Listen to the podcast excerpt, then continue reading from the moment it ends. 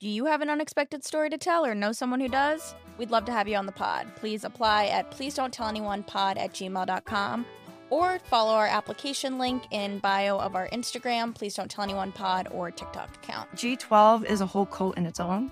Hmm. And then, in order to bring more people into the cult, they built this rehab recovery program.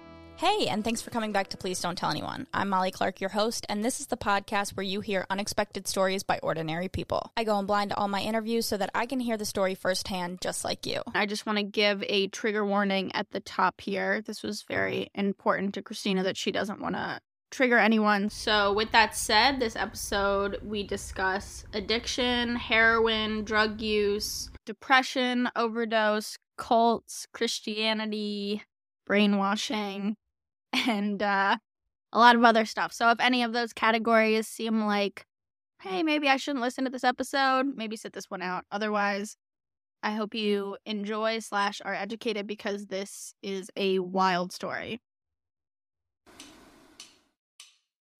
Please don't tell anyone. I said, please don't tell anyone. Don't tell. I said, please don't tell anyone.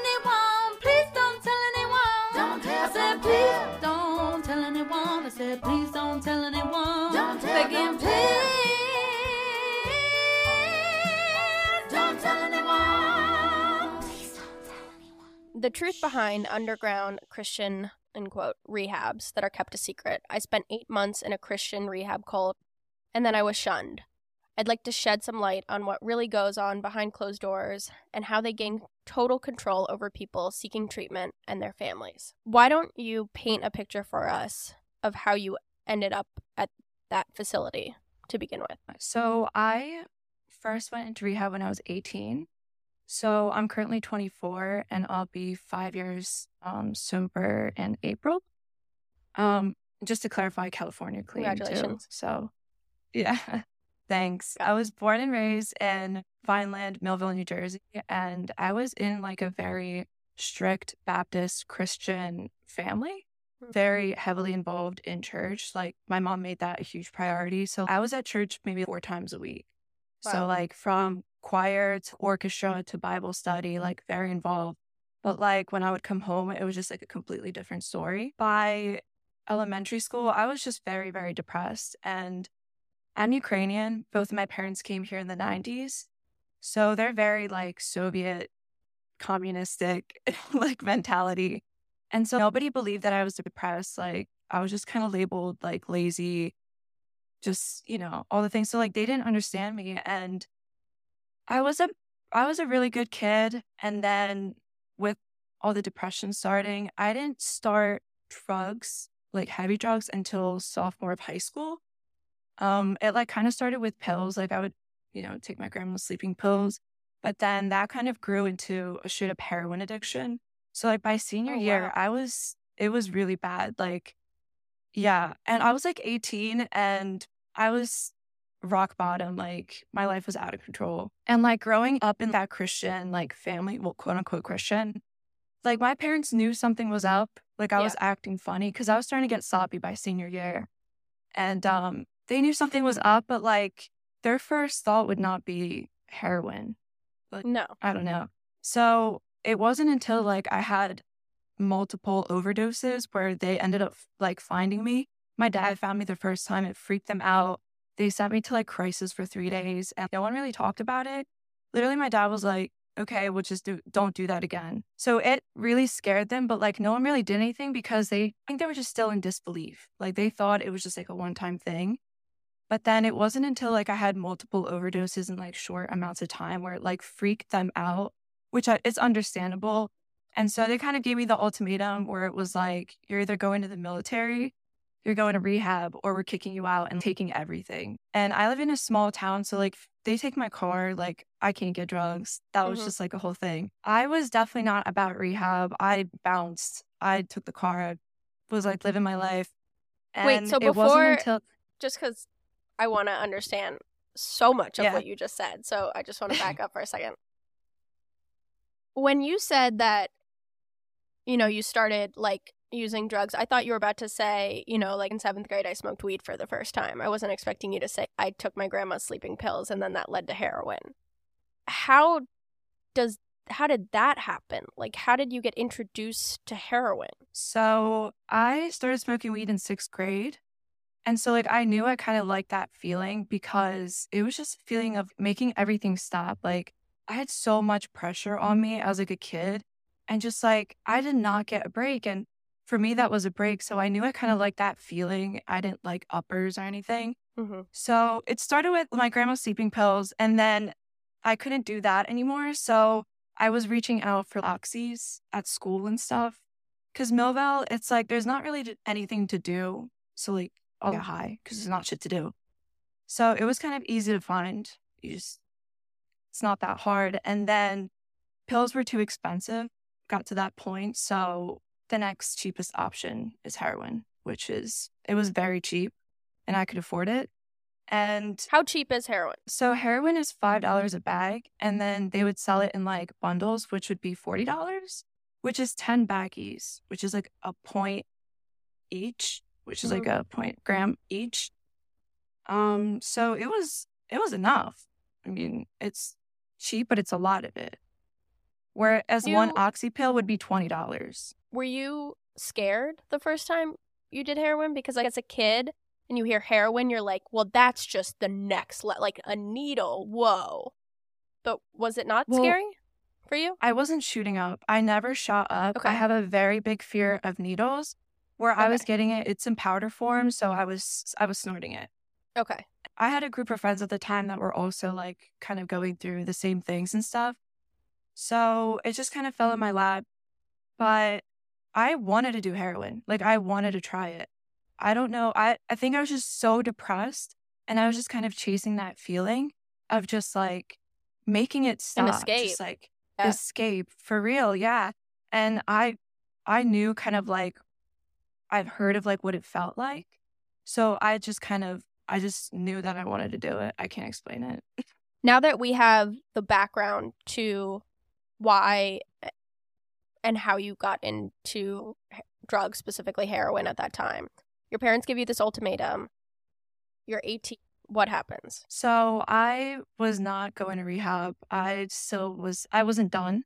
So I ran away basically. I was just kind of couch surfing and then honestly, I was in a bad shape at that point. It only took me like another 2 months to really hit a solid rock bottom where honestly like I was really I was about to give up. I didn't want to like be here anymore. And so that's kind of like when I called my mom and I'm like, "Hey, like I think I'm ready to get better. Um, she already had a rehab, you know, set up and she immediately set up the appointment. So I went to go have the meeting with the um, rehab director the very next day. So this is like how we get into how I met Exodus Recovery. So, and actually, this is funny because this is a cult within a cult. So, Exodus Recovery is part of a church that follows a G12 model, which I'll explain that like later what that is. But G12 is a whole cult in its own. Hmm. And then in order to bring more people into the cult, they built this rehab recovery program where you basically take vulnerable people, brainwash them, and then make them a part of your cult. It's basically just like to multiply the cult, which is insane. So my mom sets up the meeting and the meeting was at Olive Garden. I remember this. We go to met, meet the director, and his name is Dennis. And he's like, easy. He's probably like early 30s, clean cut. It, like, he looks like he has his shit together. So we go to Olive Garden, and he starts telling me, you know, his backstory, like how we, you know, started drugs, how we got clean, and like how amazing his life is. Then he starts telling me about me about the rehab. And I also want to kind of put in there that turns out that I'm sort of kind of related to him. I didn't realize that until like mm-hmm. later. So my cousin, the one that was living with us, her mm-hmm. husband's cousin is married to him. So that's how my mom found out about this rehab. He starts telling me about rehab. And so it's called Exodus Recovery and it's located in Philadelphia. I spent a total of eight months there. So it's a Christian rehab program that consists of three stages. So the first stage is six months of inpatient, and it's an inpatient program where you're on lockdown, you're in a house with other people, no outside communication, and it's like a very intense Christian program. Second stage is like where after those six months, if you prove yourself that like you're good enough to get to second stage, it's like a halfway house situation. So you're allowed to have a job, but like you have to check into like the meetings and stuff and be a part of church. So there's Okay. someone still watching you. And then third stage, he's like, you don't need to know about third stage. That's too far ahead. Well, it turns out that no one really even gets to third stage. So that's why he didn't really want to say anything because literally nobody even makes it to third stage. Everyone bounces by like first or second stage because it's unbearable. Okay, so no Um, one graduates from this rehab essentially. No, no, like very few people. Like, honestly, you can count them on one hand how many people graduate that. So he was just kind of making it sound like you need to focus on first stage kind of thing. Okay. The way he was explaining it, right? First stage, it sounded like camp. Mhm. Like he was, he made it sound like it was so fun. He's like, yeah, there's, right. Currently, he was like, there's 15 people living in one house. And he showed me pictures. And it's like a group picture. Everyone is between 18 and 35, and they all look happy. And it's like a Christian program. Like, he made it sound really good. Yeah. And he was just like, yeah, take six months, you'll detox before you know it, whatever. Well, that's how they get you, obviously. They make rehab sound amazing. but I was still skeptical. I left that meeting and I was just like, I'll let you know. Went home, I did my research. I went on their website just to scope it out, whatever. I couldn't find much information, but their website does not mention anything about G12. And their website's really funny, actually, that I like started like looking into it. It's very culty, but it's very like minimum information. And so I didn't really find much, but I'm like, fuck it. Like it's either I'm either gonna die or I'm gonna go to rehab. It's literally life or death at this point. And so I was just like, yeah, whatever. So the next day I agreed and I went. So this is how I started rehab. The first stage house was located in Allentown, PA, mm-hmm. which was it was literally in the middle of nowhere, no neighbors really around, and the closest anything is like a 15 minute drive and it's a gas station. So it was like really freaky, but I get there in the middle of the night and I was already withdrawing. But I get there, they get my bags. Um, they take my bags into a separate room and they like go through my bags to make sure there's no like contraband. Also, contraband is like I had a book with me. I was just like, oh, I'm gonna read a book. Mhm. I thought because they took that because unless it's a Christian and pre-approved, you're not allowed to have it. Then they take me up to the master bedroom. So mind you, this is a house, one hu- one big house, middle nowhere. There's 15 people living in it. I'm number 16, girls and guys. So the girls, the way that they had it set up was the girls had the master bedroom because at the bathroom, and at nighttime, the leader of the house lock us in for obvious reasons Yeah. Which I like that. Like it, it made sense. It made me kind of feel safe, but still, that's how they kept the girls and guys apart. But they were very heavy on no contact between guys and girls to the point where like guys and girls couldn't sit on the same couch. They would be a girl's couch and a guy's couch, or like if there was like a picnic table, right? If someone was sitting on like the bench part of the picnic table, like a girl, a guy couldn't sit there. He would either have to sit across or like on the table and like have his feet on the seat. I don't know. Did you get an appropriate detox? Because a lot of rehabs, you know, you you have a detox where you're like in a hospital, especially from something like heroin. So that's the thing. So when you get there, you get a 10 days grace period. So you get 10 days. You don't have to follow the program. Um, they basically treat you so, so nice. Anything you want, like at your beck and call. And you also have a buddy. Like they'll give you massages. They'll, they'll do the hot tub for you, like just anything you want. So the first 10 days there, you're withdrawing, but everyone is super, super nice to you. And like you can watch movies, which like that wasn't allowed for everyone else, but you can do whatever you wanted. And but the Hmm. thing is, you withdraw like without anything. The most they give you is a Tylenol. So we actually had a guy Oh that was withdrawing from Klonopin and like a bunch of other stuff. It was so bad to the point where half of his face was paralyzed and they had to take him to the hospital because the oh withdrawal Oh was so God. severe. Yeah, thankfully my withdrawals, I was already kind of withdrawing. It wasn't that bad, but I've seen Yeah, but people can really have go through it. seizures and No, seriously, it's so dangerous. And like they don't believe in that. The thing is, they don't believe in medication, period.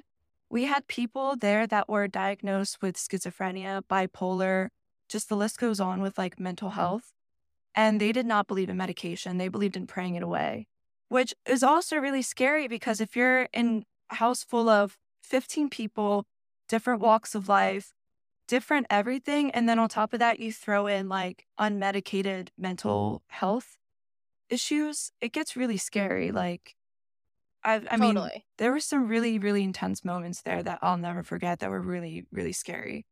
And all because they just didn't believe in like medicine. So I took the 10 days to, you know, um, withdraw and stuff, and I really milked it. And that's what they told me to do because they're like, once the 10 days is up, like they're throwing you into the program. Like, and it's an intense program too, especially if you're not Christian. The program is so, so intense. Like, it goes from you wake up in the morning, you'll have, you know, you read, you know, certain whatever from the Bible. And then there's like worship, and then everybody goes around and talks about the revelation that they got. And then it goes to a sermon that you have to watch and then take notes on. Then they're making you write your own sermons in front of everyone, and it has to be at least five minutes long. So for me, like I'm, I come from a Christian family. Like this is light work for me. Like Yeah. I'm used to this. But I felt so bad for people that were, that did not grow up Christian. Of course. You know what I mean? You come out of this 10 days period and then they throw you in there like, yeah, you got to write a sermon. This is the topic and make sure it's five minutes long. And like you have to preach about it to the house. Were you actually having revelations or were you bullshitting it? Dude, people would pull the things, they would just pull things out of their butt. For yeah, real. that's I'm like, sure. I'm sitting here And like then if there's what? 15 people and everyone has to go around, and if it's, I don't know, like two chapters that we read, and like you have to find something in that and make it into something. And like some people love to listen to themselves talk. Mhm. So like that whole thing, that whole session would take like an hour, you know, like it was just, it was a lot too. And I think there is where I learned to like tune things out. I'm not kidding because you, because you can't physically listen to every single person talk about their revelation. Mhm. You honestly just end up tuning out. Of course. You're learning Bible verses, then you have the prayer time for one hour. So you have to like be by yourself and you have to be praying. They're checking up on you to make sure you're not sleeping. So you get thrown into this thing. And it was fun for about like a month because like you're still getting to know everyone. But then like about like a month, a month and a half in, you start noticing like the dynamics and like what's really actually like going on. And so first is the leader of the house, right? You would think that it would be someone that's, you know, more experienced, qualified. Yeah. No. Someone who works in addiction and youth management and things like that. Yeah, you would think no. Um, the leader of the house was coincidentally the person that was kind of there the longest, and like kind of had more or less like they saw that they can depend on them in a way. So I mean, at that time, like I was blessed with a really amazing house leader. Like he was awesome. Like he was a very very nice guy, but he was like I think like thirty or something, and like we had much older people also in rehab, but he's thirty years old, probably one year clean and he's in charge of 16 other rehabilitants. That's a lot. Are there people on staff there though, all day, every No. day, who are? He was literally the only one. And so who's there teaching these sessions each day? Him? That's that's him. Yeah. I thought it would have been Dennis because like he's the rehab leader and stuff and you know, he's at least been clean for some time or I don't know, someone that's like in a therapist or something. I was gonna. So you're or- telling me there's no therapist there for? it's the blind leading the blind, Molly. I'm so serious. I'm so confused. The only people on staff at this place are is someone who is a patient. yes. Okay, so why he's- wouldn't anyone just get up and leave? Well, that's the thing. Well, people did get up and leave. So he's no longer a patient. So, like, he's a leader of the house. So they don't pay him, but he gets his phone. So, like, every night, I know Dennis would like FaceTime him and like he would give him the rundown of what's going on. But for the most part, like, they just trusted this person that was just like a year clean to Get everyone else sober. get everyone else sober. And there have been so many stories where the leader of the house would have a relapse, take the house money, and go buy everyone drugs, and everyone partied for a week. So many, that would happen so many times. Or like, obviously, the guy, the leader of the house were always men. And so obviously, it would be like guys, like, you know, doing stuff with the girls and like, abusing power, the whole thing. And like, it was just, a mess. I just want to say the leader of my house, like he, the house leader at the time, he honestly, like, he was, he's a good person. Like, he did a very, very good job. And I'm glad that I had him there. Okay, and then does he graduate and another person comes in, or Yeah. So basically, it's like him serving. So they're not even paying him. That's the thing. Yeah. I'll get into that. I'll get into the money business later. He's supposed to be like serving God. And so that's like his way of giving back to the rehab until they find the next person within this group of rehabilitants that would be able to step up and be that next person. So honestly, if you're the house leader and there's no one coming in that's, you know, able to take the place, you could be stuck there for 2 years. Okay, and who who's making meals? So meals, we would all take turns. So they would Okay. pair you up with someone, usually someone that you didn't get along with, because the whole premise of this rehab is to like break you down to build you up. but the only shit. person breaking you down is someone who just went through this program. There's no other leaders there. yeah, we're like Where's breaking Dennis? each other down. Dennis, Dennis is living his best life. This dude is, this is like his full time job for real. Like this whole ministry thing.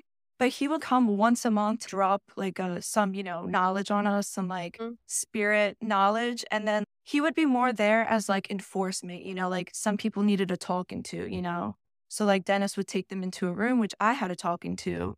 Get into that later too. Taking this at face value for a second, this is a this is a house In the middle of nowhere. in the middle of nowhere with 18 to 30 somethings in it and it's using the word rehab when really it's just every man for themselves with one sober person who's been sober longer leaning leading and everyone's locking each other in their bedrooms at night Pretty much, yeah. And like we would just rely on each other. Like who was yelling at each other to not sit on chairs next to boys and girls though who's that who's dropping the house the hammer leader.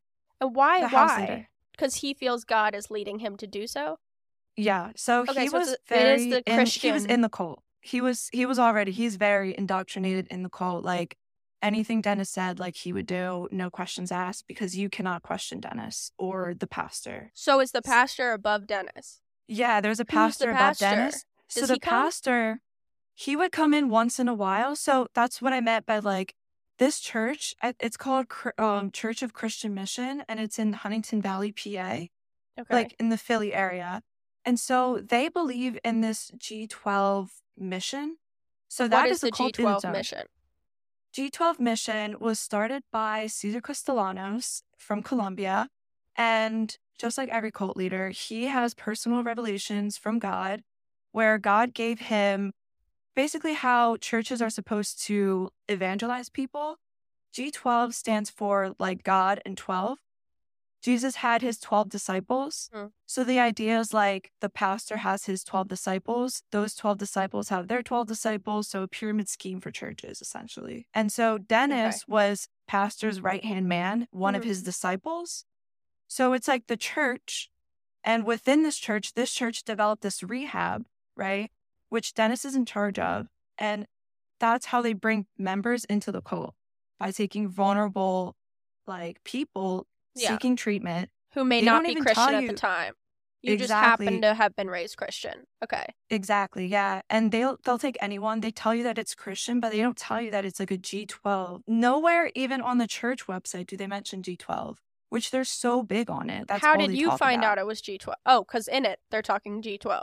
Yeah, so like even in the rehab, they didn't they would mention G12, like we would follow the G12 teachings and stuff, but they didn't really explain to us what G12 was. It wasn't a big deal until second stage, when I got to second stage and encounter, which is how they indoctrinate people, which it I can get into that too. Yeah, I was going to say, part of the okay, so how long does phase one go for you? six months. How much did this rehab cost? So that's the thing. So about a month in, that's where I started asking questions. So the rehab costs a thousand dollars a month per person. No, so if we do the math, that's sixteen thousand dollars coming into the rehab a month. Mhm. We through like talking through people that were like in the rehab, we found out and there was a group of us. We did the math also. We found out that we were renting that first stage house. The rent and utilities were maximum twenty five hundred dollars a month. Okay. So where's the rest of the money going? Well, it's not going towards food because this gets great. For food, they would force us to apply for food stamp cards. They would help us fill out the application. They would monitor the phone calls. So when the food stamp people would call to have a phone call with you, all phone calls in the rehab were monitored. So they would tell you what to say in order to get um, a food stamp card. Once they get that food stamp card, basically like everybody's, they would use those food stamp cards and buy food for everyone for the entire house. And it wasn't even good food. It was like great value, Walmart, like When rationing. on the calls to get the food stamps, though, when I mean, I'm about to sound so ignorant, but like when they'd mm. ask, "Well, why are you on food stamps?" Would you guys say, "Well, we're at a rehab"? No, they had a whole store. So the thing is, that's why I said in the beginning, like it's an underground rehab. Nobody's allowed to know about it. First off, we weren't even allowed to go outside because God forbid, like neighbors would see us. No one's, a, no one knows that there's a rehab at this house. Yeah. And every time, because we were renting it, every time the landlords would want to do a walkthrough, we all had to get out of the house and move all of the beds into the basement. It was a whole thing. Like it was a whole system. And yeah, no one's supposed to know about it. Phone calls. So you get a phone call once a week, every Saturday, but that phone call is 30 minutes. It has to be with like a parent or family member and it's monitored. It's on speakerphone. And the house leader is listening to it to make sure that yeah, you're all not the being like, conversations the are fuck out of here. Yeah. Exactly. So they would coach us through what to say in the food stamp, like interview calls and stuff. Mhm. So it would be like, oh no, like I'm just like living on my own, like I'm a student or whatever. There's a whole backstory. And they'd fill out the application for you. And so that's what they would use. But on top of that, every, I think it was like either every Friday or Saturday, they would make us fast for 24 hours. So we were not allowed to eat anything for 24 hours. So that was also to save like on food. When you're saying they, you're referring to the house leader and Dennis.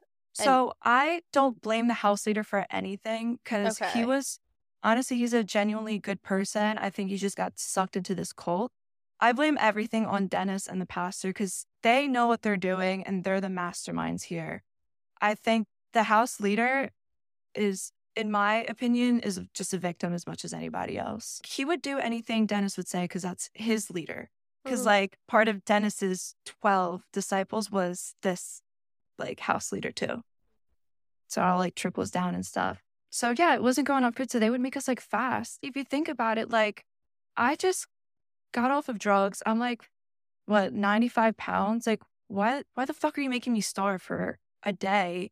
yeah. And on top of that, people would get hangry, you know, And no one's would- on medication who no be one's on on medication. So it was it was definitely like a trying time. Moods were down. Like it was but yeah, they would make us fast and stuff. I don't even know why. That was a huge question in the house. Everyone's like, why are we even doing this? This is if if I'm not understanding the purpose like of fasting, right? Why Mhm. are you forcing me to do it?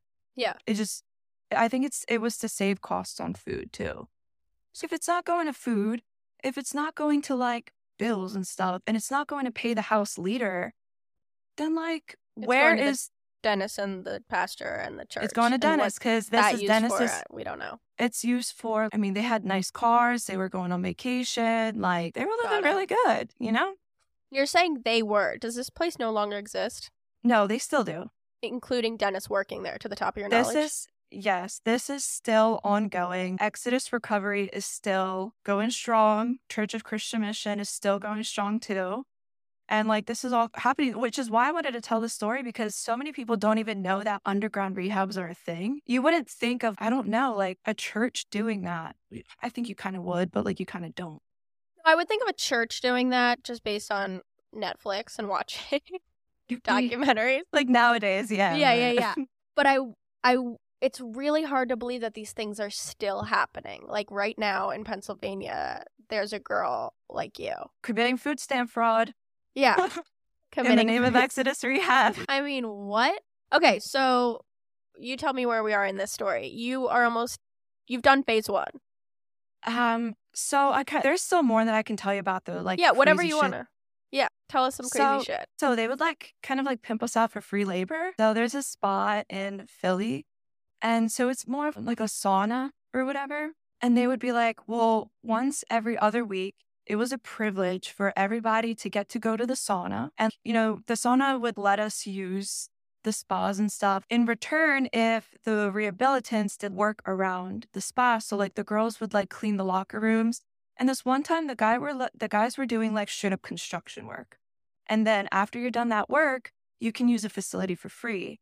But then also the pastor and Dennis and like other people would also come through and use that facility, like use the spa and stuff for free. And like they can what does use it this whenever have to they do with want. getting sober? I have no idea. Like it was supposed to be like, oh, it's good for you. Like you're supposed to sweat it out, like the toxins. When in reality, it's basically just the pastor and Dennis and whoever Yeah, that yeah, else yeah. like just Maintaining a relationship with a spa facts. by having you guys do labor. Okay, weird.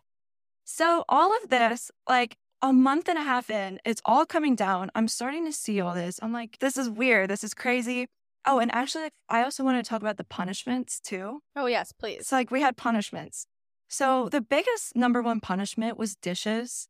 So we didn't have a dishwasher. Imagine doing dishes after 16 people by hand and stuff. And if people didn't like you and you were on dishes and they were cooking, they would make sure to use every pot and pan I'm every sure. to give you dishes. So nobody wanted to do that. But then they take away your free time and like phone calls, like they get creative and stuff. So But what were you getting in trouble for? guys and girls sitting on the same couch, or I didn't and get in trouble. Who's calling you out? Like who's the the this out? leader. Basically, like we're all brothers and sisters in Christ, and if I see my sister, like you know, messing up, or if somebody cursed, right? Because you're not allowed to curse. Like we can rebuke you, so I can say something to you, Mhm. which is like hilarious too. When like we're all telling each other what's up and like how to be better, because Mhm. it's like you have literally no place to tell me anything. Yeah. But like the house leader would also tell you and stuff, or like you would get a talking to from like Dennis on FaceTime and stuff. He was so fast to FaceTime. If, or if you just didn't want to do something, or you fell asleep during like prayer time or something like that, stupid shit. So everyone was like snitching on each other Yeah. for the much. sake of God. We had, yeah, we had snitches in the house, and we also had people that understood that this is a cult. Books were banned, right? That's whatever. So it was contraband books, but we ended up having an underground, also like a book smuggling ring within the rehab. So like we would get people were making hooch like Why is no one just literally leaving? Like at the spa one day, you're in Philly. Why not just walk out and be like, this is insane, especially the people over 18? I did walk out. I ended up my basically. So if you want to leave, they're like, fine, you can leave, but a you're in the middle of nowhere, so good luck. Yeah. Or we'll drop you off at the gas station. Good luck to you. You have two suitcases. You don't have anywhere to go. And uh, for a lot of the people there too, like they had nowhere else to go. I had nowhere else to go. My parents would not let me come back home. And so it was about like the two months in where I started kind of like acting out a bit. And so that's where I got a got the talking to with Dennis. And I started asking him questions and I'm like, dude, where is the money going? Like, what is this? This is not fun. This is not cool. This is not Christian. There's no I graduation in sight. Exactly, because the thing is, they're like, well, yeah, you can maybe graduate earlier. Like, it's if you're good, if you prove yourself, but they'll never let you graduate earlier because, like, that means less money for them. Yeah. It makes sense to make you stay there as long as possible. hmm Yeah, so him and I get into it, and I start asking him questions, and he gaslights me and tells me that, like, I should be focusing on, you know, getting better. Like, why is this even a thought? Like, why are you even questioning your leaders? Like, you should be focusing on rehabilitating and, like, not, you know, like deflecting. So I ended up having a snapping moment. I left. I had my friend Simone, my best friend, drive two hours to Allentown to pick me up and take How? me home How did you get her to do that? every Sunday we would drive two hours to Philly to attend church. Yeah. And so on that on the way to church, I told them I was just like, hey, I'm out. So I was like, you guys can drop me off at church. I thought I Mhm. was being smart. Drop me off at church. I'm gonna see my parents there because they lived close enough. So my parents would come see me every Sunday. And I was just like, I'm piecing. Mhm. So I got all of my stuff and I thought that we were all gonna go to church. They dropped me off at Walmart in Allentown in the middle of nowhere. So I charged my phone at Walmart. I looked homeless. And my I waited two hours for Simone to come pick me up. She did. She took me back home. I told her about the whole thing. I get home. My mom at the time was on vacation because in her mind, and she even told me later, she was like, I knew this was a cult, but it's better for me to know that you're safe and not Mhm. on drugs than like dead somewhere, which made sense. But it's also kind of like, it's so Then- that you can sleep at night, but like no one gives a fuck about how I'm sleeping. But at night. also, just put me in a rehab then and not a cult. Like, exactly, I'll, I'll go to rehab, not a cult. Exactly. Okay, My parents weird. were paying a thousand dollars out of pocket because they don't take insurance because they're not even legit. Yeah, like, this I mean, is not a clear. legit rehab. Yeah. Right. So, and I'm pissed because I know how hard my parents work and like a thousand dollars a mm-hmm. month for me, you know what I mean? For like my treatment, like I felt so guilty. Yeah. So Simone takes me home. My mom was on vacation. My dad comes home, sees me, and he's getting the car. We're going back to rehab. So he brings my ass back to rehab the next No day. way. I'm That not quick? kidding. I told him everything. He would not even listen. Like, I'm sure. which again, I understand. But at the same time, this is how they also get parents involved. So the parents are paying, but then Dennis is also part of his job is to coach the parents. You know, you need to give your kid tough love. You know, you're too nice to them. Like he coached them to what to say to me, not to believe what I'm saying because I'm an addict and I'm going to say whatever to, you know, get the next fix. Mhm. When in reality, I'm literally telling them like what's actually happening. I just don't have a phone to record it and Yeah. prove it. So it's like my word against Dennis's. Before I went back the next day, I relapsed because I'm like, if I'm going back to rehab, yeah, I was gonna. well. That was my next question. Like, I might as well. Yeah. so I went all out, and which is not funny, but I went all out. I went back to rehab, and I was just really defeated and broken because I knew that I don't have my parents. Like, I can't go home. I have nowhere else to go. I have this addiction that I genuinely do want to get rid of, but I'm also in this like toxic environment too. This is not a good place. It's not a good rehab. I mean, when I came back, Dennis made it very like clear that he was just like, we're all you have. Like, we're the only family that you have. Like, your parents don't even want you. Like, damn, sorry. It's Okay. it like it just kind of brings up like the things because the thing is when it was convenient for them, and I mean them like the organization, Dennis, they would tell you that your family, we got you no matter what, like we have you, whatever. But then they would also, when it also is convenient, they would remind you that like you're a piece of shit animal, like No, that, it's, like it's you're just a drug addict. You're yeah, yeah, like you're nothing without us, kind of thing. They'll it's remind you. of, literally like, an abusive relationship. It's so bad. It's so Mm. it's so bad. And so they really honestly I broke and I, at that point I like realized that it's either I I have no other choice. I'm stuck here.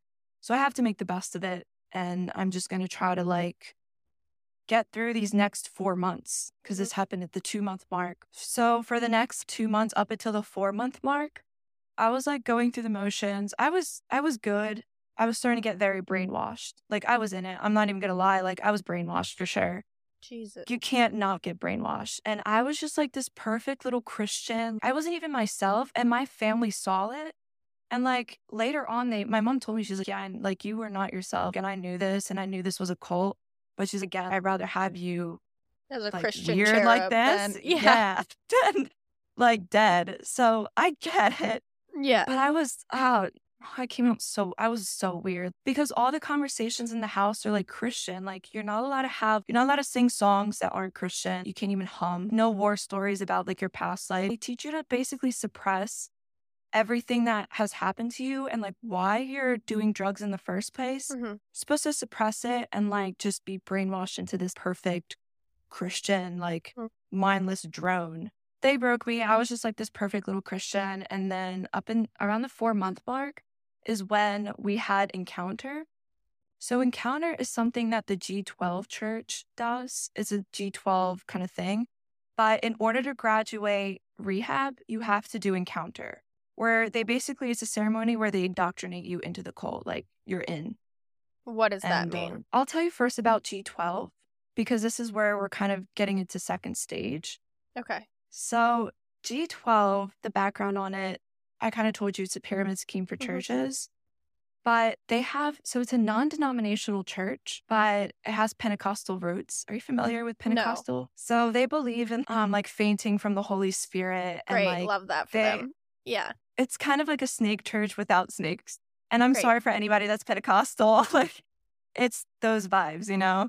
Got it. And it was really weird. And even in rehab, they encouraged like speaking tongues. So like when Hmm. you're in prayer, just like speaking tongues, and they believe that people have gifts. So like you can be a healer or like a prophet or distinguished spirit. So Did you have a gift? They kept telling me that I was a healer Oh, good for you. because yeah, thank you. Welcome. they got me. They got me. hmm And like I started to believe it too because, you know, if enough people have like migraines or like back pains and like they ask you to pray over it and you do and they say that, oh my God, I'm healed. Yeah. I You believe I it. really, Especially when the only, I really thought when they're just It's giving so you funny. Tylenol. Yeah. it's so funny now, but like I really thought I had it. So yeah, like p- different people had different gifts, and like the pastor obviously had all the gifts and Yeah. whatnot. The more spiritual you are, the more gifts you get, whatever. Mhm. It's a very like us against them mentality as well. Members aren't allowed to have any outside friends because if you do, it's kind of like, what do you have in common with them? Yeah. And if you have so much in common, then you have to bring them to church. Yeah. You know, people that are just in the G12 church three the rehab, it's very like intense. Like they're in like these cell groups. Basically, a cell group is like where you have your leader, like your mm-hmm. G, and then the G has their 12. And every week, like you get together, you have a little Bible study, yeah. whatever. And then also during the same week, you had like just a girls' session or whatever. And then it was just like if you're married, like married couples had cells. So if you're a family and like you're in this G12 church, you're basically in these church meetings like four times a week because you have so many different ones. Is the goal to become a G? Yeah. Was Dennis a G? Uh, Dennis is a G. Yeah, good for him. And Yeah, but like he also has him. someone above him, and obviously the pastor has César Castellanos about above him, who is the original cult leader. He was the one that founded all this, and like above him is God. You know, Yeah. The whole thing. So you have to like meet with yourselves, and if you don't, like, you better have a good excuse, kind of thing. And they're like very heavy shepherding as well. And like this also like bleeds into the rehab. So heavy shepherding is like you have an authority. So like that G, like you have a leader above you. And with that authority, like they basically help you navigate life, right? But it's more of if I wanted to date someone, I have to go to my leader or like the pastor, and the pastor has to pray about it. And then God's supposed to give the pastor or the leader the answer, and then only I can do it. You know what I mean? Yeah. So it's like you can't even make your own decisions without having the approval of someone else. You know, if you're in that, you're kind of like under the blessing of your leader. And if you don't do what they say, then you lose your blessings. And like, no, that's not good. You get shunned. So it's So, like very, very hel- like At this point where you're pretty deep in it and you've kind of surrendered yourself to it, is was your goal to become a leader? No, I in the back of my mind, as brainwashed as I was, like deep into it, in the back of my mind, I I knew what this was. Yeah. I You did it to survive, kind of. I did honestly. I did yeah. it to survive, honestly, because there's no way. Because my life, if I just kept resisting it, they would have made my life a hell. So it was just easier to comply. That's what everybody That did. makes sense. So encounter there, also in the G12, that's where it comes from. Is the G12 church? Encounter is very big because that's where they indoctrinate you. So what's encounter? Encounter is a three day weekend retreat, basically where you also shut off from everything, and it's very intense, emotionally intense, and you have a three day moment where it's like you come to Jesus, you face your demons, and you know you're born again. Those three days were so heavy because again emotionally, but I just remember a lot of crying, being exhausted, and exorcisms. Oh yeah. So And this is how you get to phase two. yeah, they're very big on exorcisms there too, which was like really scary. And this is like encounter also again, it really also reiterated again from the beginning that like this is not a good place. Like it freaked me out. The goal is to make you fill out this packet. So the packet goes on from your biggest fears to your sins to things that you want to pray away, but it's very like personal. So it'll start from like fears, you know, fear of abandonment, right? Then it'll get into things like any like bad things that may have ever happened to you. So it's like a checklist and you have to check them off. So it's if you've ever been like, you know, raped Assaulted. or like yeah, yeah, yeah. things like that, right? The premise behind this packet is to bring up mm. emotional, you know, trauma and stuff. You start thinking back, like you may have forgotten about something, but now you're reading it on the checklist and you're mm-hmm. like, shit. So they're like, you need to check off everything. And then afterwards, we're going to pray over you. We're going to exorcise the demons pretty much. Great. like- right? But it got into very personal stuff to like how many like partners, like how many sexual mm-hmm. partners have you had to what kind of sex acts like have you ever done? So there was like a whole thing with threesomes, like oral, anal, like whatever. Personal shit. The thing is like those things are from are not from God, so we have to pray them away, you know? The thing is, so after you fill out that Intake form. that Yeah. intake form pretty much they line up pastors on stage or like anointed people that can pray over mm-hmm. you that have the power and so you choose a person like you get in the line you choose a person you hand them your paper and so they kind of read through it and you know they pray through it like a checklist so i remember i went up to one of the ladies that was there and she was the like choir director I like to sing. I'm like in into music, and I thought that you know after first stage, I would be able to like you know be more involved in the church. I just kind of wanted to be like play the piano, get into that. So I'm like, great, like why not her? You know, my mistake because she got my paper, and she read through it, and she like shook her head, and she's like, looks like we have a lot to pray away for you. I was too stunned to speak. I honestly, that was just so humiliating Yeah. on top of that, like you're next to people. And so while they're praying, they have the hand on the forehead, they're praying everything away. You can also hear what they're praying away for this person and this person. Before I can even realize what's happening, she starts praying over me. I'm like freaked out. I'm humiliated. I'm still trying to process. On this side, I'm hearing the pastor praying away for this dude because he's struggling with pedophilia or something like poor, like Yeah. I'm like, I didn't even need to know that. On this side, this lady's having a full blown exorcism, is like convulsing and stuff. It was just so intense. I felt so lost. I like started crying because like I was scared. Yeah. And then she starts telling me she's good. She's this is the demons coming out. And I knew I was like, I'm not having an exorcism. I'm actually I'm actually fucking Just scared right now. Overwhelmed. Yeah. Yeah. On top of that, I was in six months of isolation in like a house with the same people. And now I'm Yeah, in this like yeah. convention sort of with like people I don't, it's too much. And so, yeah, she's like, she's, I saw the demons coming out of you. Like I prayed them away. That's why you were crying. That's a sign. And just like bullshit. They could just say whatever. After that, I was really freaked out. I was just kind of like, I don't know, let down by the whole thing because it definitely wasn't what I thought it was going to be. Yeah. And like, you're meant to feel lighter and stuff. And like, you're supposed to feel the Holy Spirit and whatever. But after I came back from Encounter, honestly, the last two months, because I was at the four month mark, last two months, I was just going through the motions. I was depressed again. And the leader of the house saw that, that I was just like, for lack of a better word, just like overcooked in this program. Like, it's, I'm done. Now at this point, like, we're in January because I started it, I got there in July. This is January. So I finally get to second stage. And it got to the point where, like, I had to beg Dennis too. Like, I had to, like, you know, prepare my little speech to please let me out. And so he's okay, cool. You know, this is your date. They let me out. And so the premise of second stage is like they give you your phone back, you have a part time job, um, but you also still have the halfway house leader that you have to answer to, kind of. So they're like kind of watching you, and like you have to make all of the little cell groups and stuff. Where are you living during that time? So they are also renting through the church. It's in Northeast Philadelphia. It's also like this little duplex townhouse where I have to pay $500 a month working a, p- a part-time job and rent to share one bedroom with four other girls. And like that also didn't include food and whatnot. and this is So, where all like, the second stagers live. yeah, so everybody Yeah. goes to second stage and that's where everybody realizes, okay, I did I did everything you guys asked me to do and now you guys aren't like keeping your end of the promise. I got to second stage. I thought I was going to get my phone back. No, you have to earn it back. You have to prove that you're good enough. So slowly I like kind of earned everything back. I was able to have a part-time job, but it was minimum wage. Like I'm not making $500 a month, so obviously my parents are still paying for it. And that's on purpose because that's how they still keep the parents Yeah. like reeled in and stuff. Are you still sober?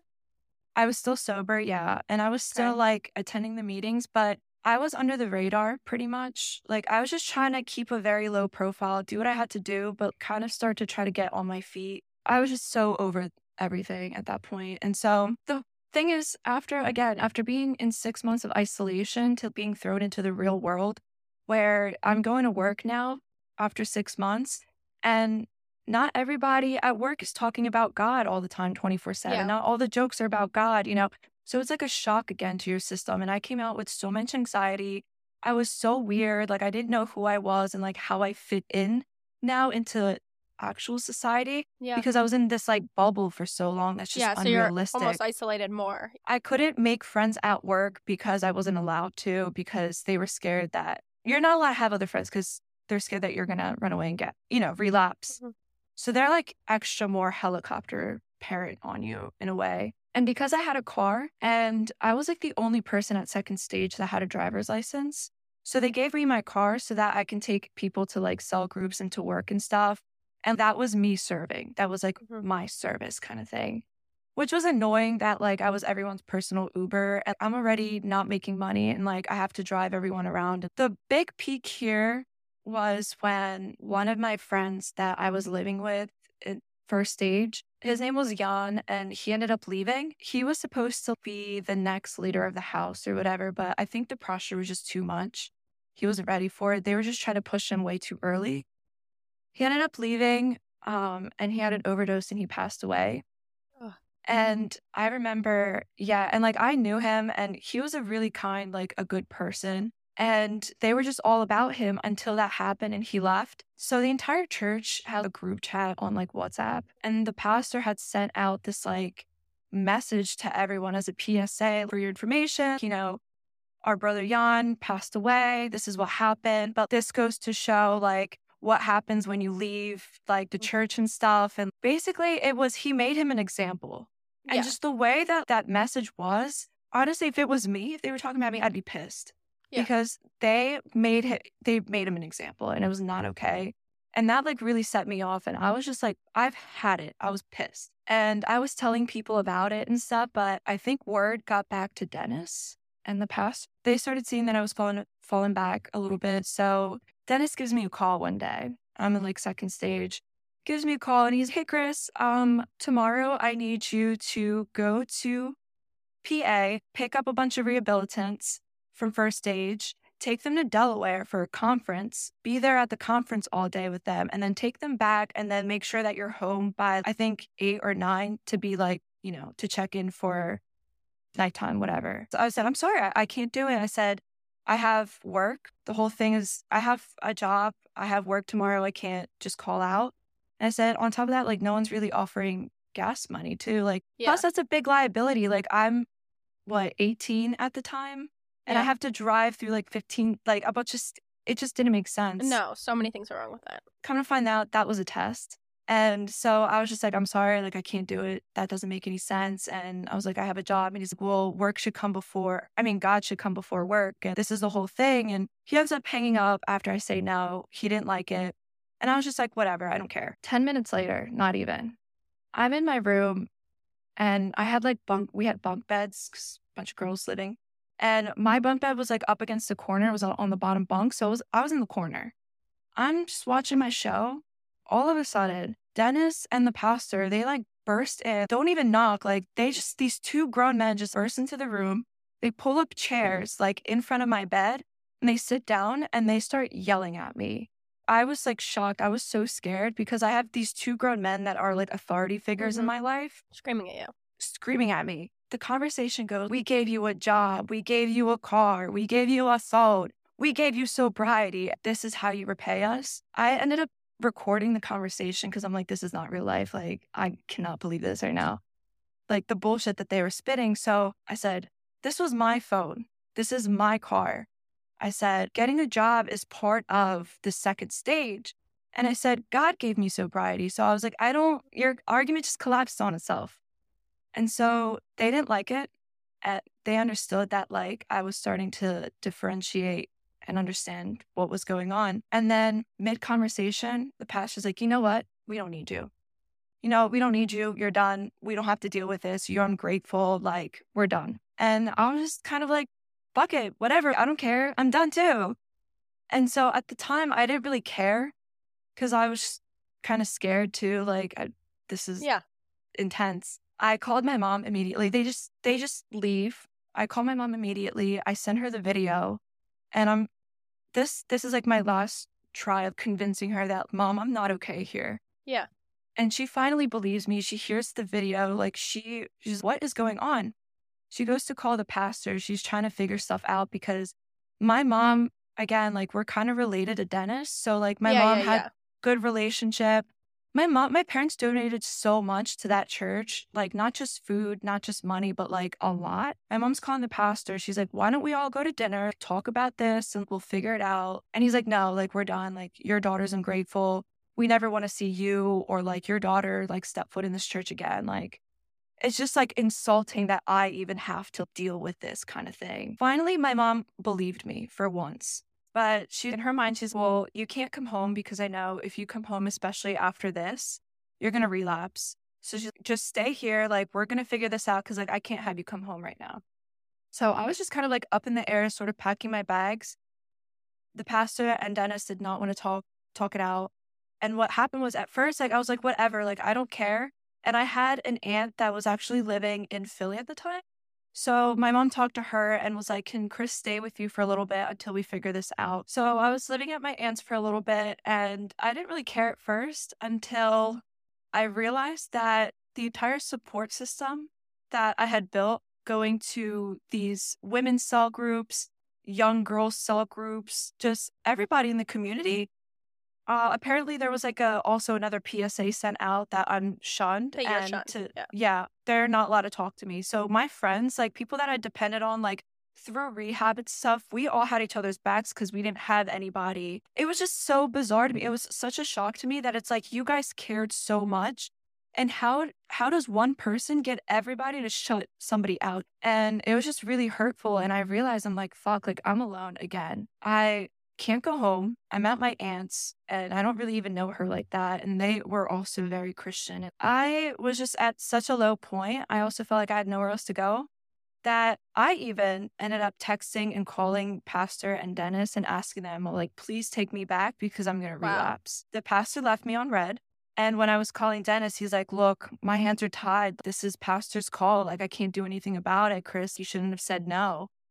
And it was like, I said no to one thing and it was so actually, it's so small. But I think they were, they saw that I wasn't about this. I think Yeah. they knew that my family knew this was a cult, but they ended up kicking me out. And mind you, throughout the entire rehab, like I was perfect. Like I was literally the ideal Yeah. little Christian. How long did it take you to unwire that experience? And I take it you didn't stay sober initially from it. Yeah. How did you actually then get sober? So I ended up relapsing after that. And um, I had an overdose at my aunt's house, which that scared the shit out of her too. And she hasn't talked to me since, which is Wow. How long ago was that? this? This was all in 2018. Okay. So a few years back. I, and it wasn't it wasn't very long because my mom had already had another rehab lined up. And this one was in Israel. Why can't uh, I don't understand this? There are so many accredited actual rehabs, especially near Philadelphia. Caron, everything. Like I don't understand. And like we had insurance too, so I don't know why like we couldn't find Israel rehab. was she was like, let's go from the cult to Israel. Yeah, because her, I think her mind was like, I can't run away. If you throw Did me you to go to another Israel? country, I did go to Israel. No, you didn't. I went, yeah, I was in Israel, and it was also like the same sort of pyramid schemy church rehab thing, but it was a lot better. It wasn't that bad. And honestly, I had a lot more pleasant experience there. I was in rehab maybe for like two weeks before they had like this Bible school starting. And they were like, you know what, Chris, you're you're good to go. We'll let you be a student at the Bible school. That was my rehab. So I still kind of I had more freedom. I just kind of had to tell people where I was going, but I think that freedom definitely helped me. And there was a lot of young people that weren't in the rehab. So I saw cool Christian kids actually that weren't weird or crazy, and you can have fun without drugs. And I saw people my age that were actually like, you know, having a good time. And I was just kind of like, if they can do it, like, why can't I? So that was your actual that was becoming yeah. sober. Well, I think the really actually me becoming sober is just the PTSD from all of these rehabs that like Yeah. I I'm so scared to touch drugs that I don't want to go back to rehab. I'm t- uh, literally just because of that cuz I can't cuz I know my mom's going to throw me into another one like that. Yeah, but at this point you're an adult and you could find your own rehab, and you know that there are accredited non-Christian rehabs Yeah. out there. But I'm five. I'm about to be five years clean, and this is a small blimp in my life, and it doesn't define me. I've just I'm a completely different person from that. It took me a long time, especially to unwind from all of the um brainwashing. Are you in touch with anyone from your experience there now? I am. I'm still in touch with one person pretty closely, Samantha, Did she leave? because um she did leave, and that was also her last rehab because she also went through a lot of these underground rehabs that are a lot of them are in New York too. Hmm. Um, like through churches, but they were a lot worse. so you come back from Israel, and then what is your? Are you still living with your parents, or how do you get on your feet? I did three months in Israel, and then after the Bible school, they let me go to Estonia for another three months to serve, where I was thrown into a rehab. It was a men's rehab in Estonia, and I was just kind of like there to do Bible studies or whatever. But it was all men, and they were like grown men, like I'm 40, sure. 50. You know, they were homeless. So it was kind of like, what's this little girl going to tell me Mhm. about anything? So it wasn't a great experience. Mm-hmm. I also just kind of made it through it. I came home and after that, I was just like, I can't do another rehab. I don't ever want to do this again. I just have to get my shit together. So immediately when I came from Israel, I enrolled in community college. Nice. I've got my associates. And yeah, ever since I just was like, I'm never going to let anyone like Dennis and, you know, the pastor take my sobriety ever again. I'll Mhm. never, it's just something, I don't know, something in me switched. There was a lot of layers to it that there was a click that happened.